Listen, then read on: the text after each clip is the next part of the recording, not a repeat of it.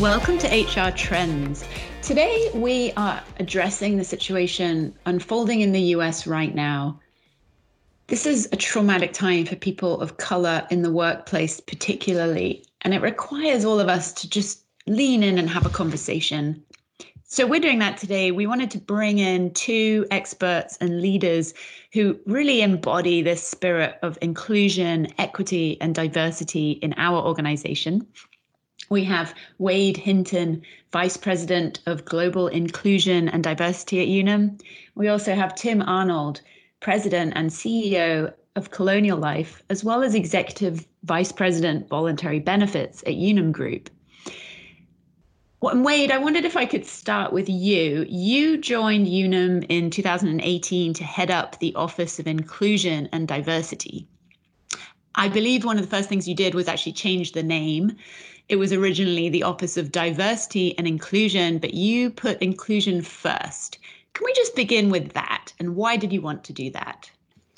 Yeah, Claire, and, and you're absolutely right. I think when we came in uh, in the fall of 2018, uh, one of the first things we did was to listen first to uh, leaders uh, like Tim and others to, to figure out where their priorities are, what's important to them, what, what was their passion, but also to our employees and, and workforce. And um, what we found and what we believe to be true is um, people and, and, and the organization really wanted to lead, uh, wanted to lean in. Uh, but to do so, we had to really address culture 1st mm-hmm. And uh, we, we know that diversity is important. We lift that up in part of our We Are Unum uh, tenants, uh, appreciation for differences. But if we're going to get there, we have to really focus on being an inclusive organization first. And so, oftentimes, what you see is uh, study after study show how the numbers uh, of diverse teams will actually impact the bottom line in a positive way. But that only happens if you have an inclusive organization. So we decided let's focus on inclusion first, because if we do that, if we get that right, not only will we have the culture that we are all striving for, that leaders are looking for, the, the workforce really was looking for. We think that the diversity uh, of our organization will also change and, and benefit mm. and not only be attracted to the organization, but stay, grow, and develop. And so that was why we decided to switch uh, that. And I think uh, what we are finding is, is that is making an impact in how we talk about it. That's wonderful. And Tim, I wonder from your perspective, you obviously long history, you were at Unum for 27 years, you shifted into the leadership roles at Colonial Life. How, do you have thoughts on on on the office that, that Wade's been leading? Yeah, I thought, I thought Wayne uh, articulated it extremely well, talking about the importance of inclusion as a part of a culture um, in the past, as we were focused on diversity, and diversity is critically important, but diversity is really about demographics, and inclusion is about culture. And do you make is your culture one where you make decisions in an inclusive kind of way? I heard a quote once that I think does a nice job. And that quote was, "Diversity isn't being invited to the party; inclusion is being invited to dance." and, and it's true. Are you really including people? Are you really listening? Are you mm. understanding their point of view? Are you incorporating in your decision making process a lot of different points? That's so wonderful. And wade i wonder if i could ask you when i know when you talk you've you mentioned two major elements. The first one you talk about a lot is psychological safety. Uh, so being able to show one's true self at the workplace without fear of negative consequences of self image, status, or career. So that's something you've talked about a lot psychological safety. Um, and the second piece you talk a lot about is what you call the three E's. So being number one, equitable, so being fair. Uh, number two, being engaging. So are you being inviting to people? And then number three, being exemplary. So being being an example in the workplace. I wonder if you could speak to these two elements, psychological safety and then these these sort of being equitable, engaging and exemplary. Yeah, uh, so I, I think I would, you know, pick up where Tim just referenced, which is that being invited to dance, right? And and and that inclusion side, right, which is really what you want to create is a sense of belonging right? You want to you want people to walk when we they walk through those doors of Unum or they log in. Uh, based on what we're doing right now in terms of the pandemic, right? But they have that sense of belonging, and that means that if something is going uh, right, they can you know raise their hand and say that's great, uh, manager, supervisor, teammate, colleague. Uh, but if something's going wrong, they feel comfortable and confident enough that the environment is safe enough that they can also call that out too right? Uh, if they're feeling uneasy about something, right? If there's some challenges around, uh, again, the uh, process or product, they feel powerful or empowered enough to actually step up and say something. And that that really, mm. when you have that psychological safety, Claire, is where the magic really happens, right? Because that's when innovation and people are really allowing their talents to be fully realized. If you don't have that, what you end up resulting with is a, a less engaged workforce. So mm uh, managers and leaders have to be vulnerable enough to talk about the fact that, by the way, they're not perfect, and mm sometimes they're figuring things out as well. Uh, mm And that gives uh, their team members the license to also you know, understand they have to learn, they have to take risk, and all these other things as well. But it, it, it does mm. help with this. Now, that I think that that translates into our 3E model, which is really about the three questions you ask, right? Is it equitable? So if you're doing or making a decision around whether it's a program or a policy or, or, anything, right, or product, are you reaching your target audience in a way that really meets them where they are? Are you is, is it is it showing up in a way that if you're you're, you're doing a program uh, and you you realize that wait a minute, there are not going to be any women that will be eligible for this program, right? If we're thinking about succession planning and it doesn't show up in a way, is it really equitable? Have we given people projects uh, that would allow them the opportunity to show their talent, or are we picking the same folks, right? Those are the questions. Mm-hmm. Then are we have we engaged, right? Have we actually sought out advice from others? Uh, and so that's why employee resource groups are so important, right? Because they allow us to really connect and get different perspectives and points of view that I think can be really helpful, not only how we lead, but also how we, we grow our companies and, and, and think about innovative products and things and ideas, right? And then the last one, mm-hmm. is it an example of diversity and inclusion? It, and if it's not, right, if you don't look and see at an imagery, the imagery, or even how a panel is selected, or any of those things, if it's not an example of, uh, of those things, you can go back and engage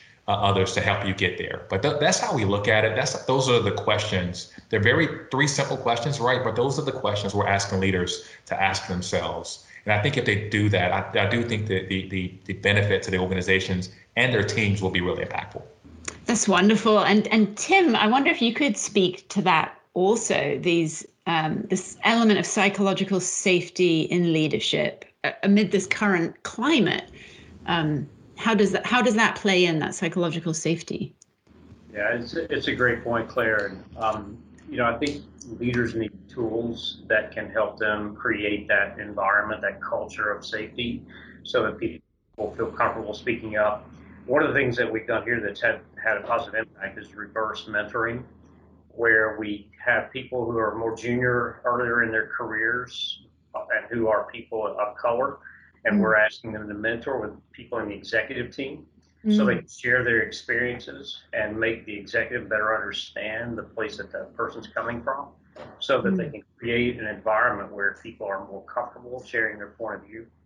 So, uh, Colonial Life is headquartered in Columbia, South Carolina. We are a subsidiary of Unum Group, and as I think most people know, Unum Group has campuses all over the world, but uh, we're here in Columbia, we're the most diverse. And as Wade and his team have done just a fabulous job helping us with the framework and with tools and helping around how to have a courageous conversation and what that looks like, we recognize because we're very, very diverse that we needed um, a little more support. And we uh, worked with an external consultant and we created a curriculum called Leading Inclusively. And these were immersive experiences for all of our leaders on this campus where we force those courageous conversations. And force mm-hmm. sounds harsh, but really, as, as a leader, I would encourage you to think about it. Think about how you're going to have those conversations happen if you aren't committed to them, if you aren't leading by example, if you aren't really kind of forcing them because it can be uncomfortable.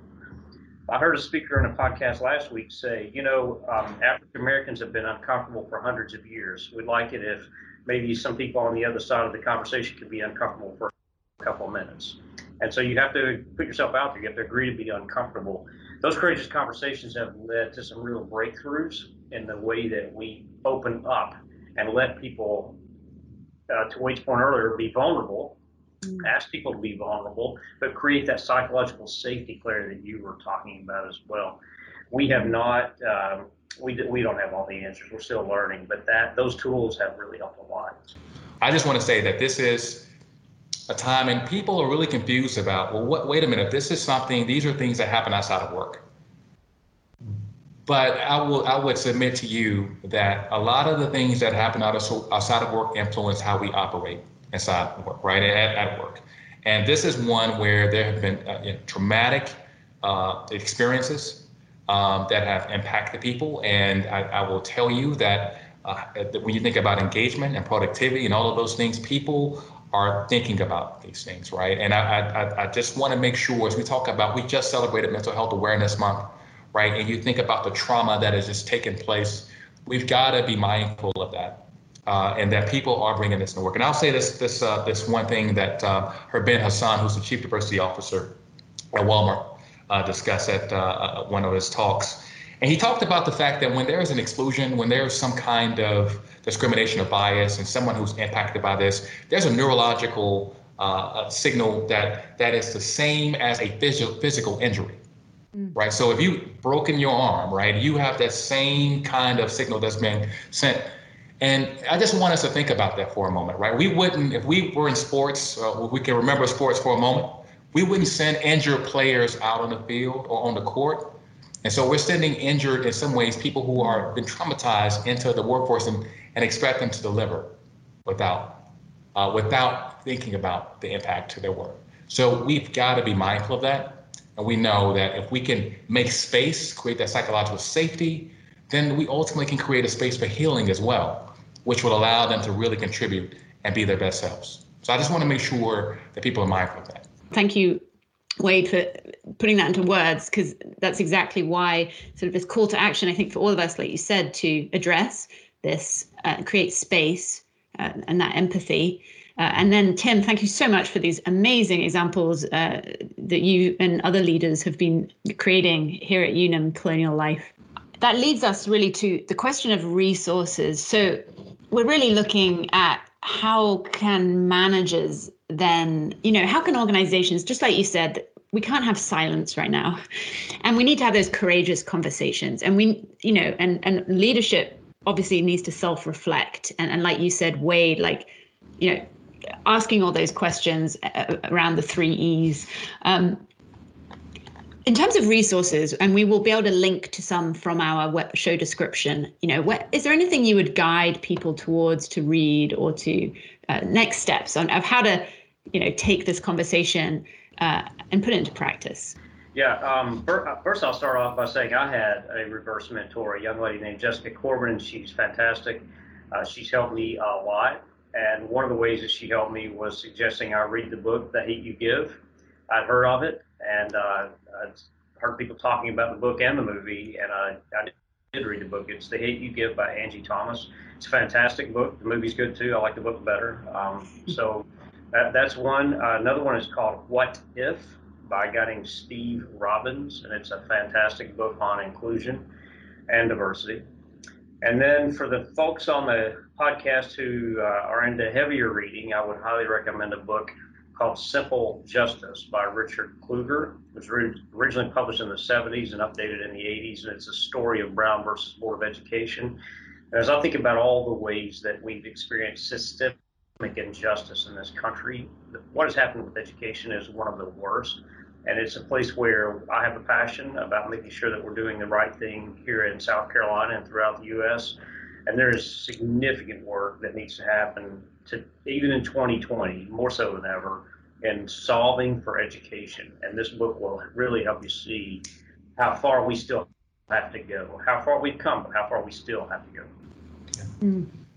No, that, those are great, Tim. I, I, would just add a couple of things. One, um, you know, is the fact that you might have the best resources, I think, already at your disposal at an organization, which is talking with some of your employees. Uh, he, uh, Tim mentioned the reverse mentoring and and uh, Ms. Corbin, right? That that was a great resource for him to really get uh, some some uh, information, guidance, thought, perspective, and experience that that's been able to shape his leadership. So that's one I would say. Look internal um, for for opportunities. We mentioned employee resource groups.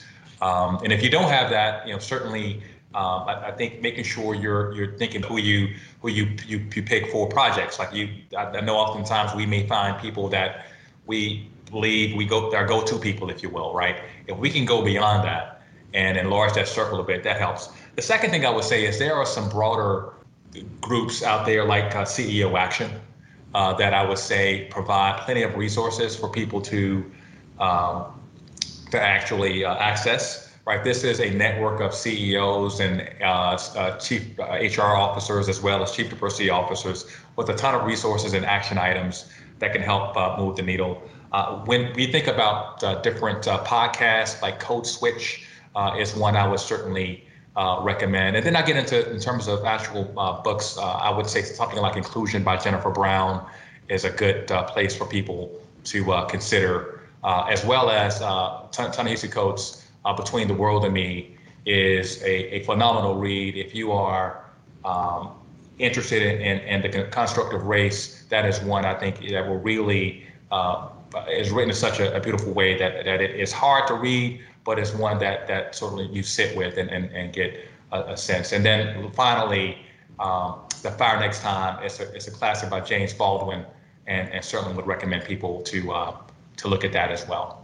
But there are a number of resources we know that are out there. I think what's important is to do something, right? And it, it doesn't have to be perfect, but just do something. That one um, coffee, uh, whether it's virtual or in person that you have with someone, uh, that one decision about adding someone to that project, uh, that one opportunity to do reverse mentoring, as Tim mentioned, right? Those are the things that will make the difference. Those small, small decisions, they will add up. Uh, and again, I think people are expecting this of leaders uh, to, to, to, to do going forward. That is a great place for us to end. Just that call to action, whatever step we can take uh, we, we, take it. Uh, thank you for these great resources. We're going to link to them from our show description. If you're on lockdown and working from home, more time to read, uh, more time to listen to podcasts. Uh, so please do uh, take a look at those resources. And thanks to Wade and Tim for joining us for such an important conversation. And thank you everyone for listening. We're going to be coming back to this in coming months and, and really just looking more into how to build workplaces uh, based on inclusion, equity, and diversity.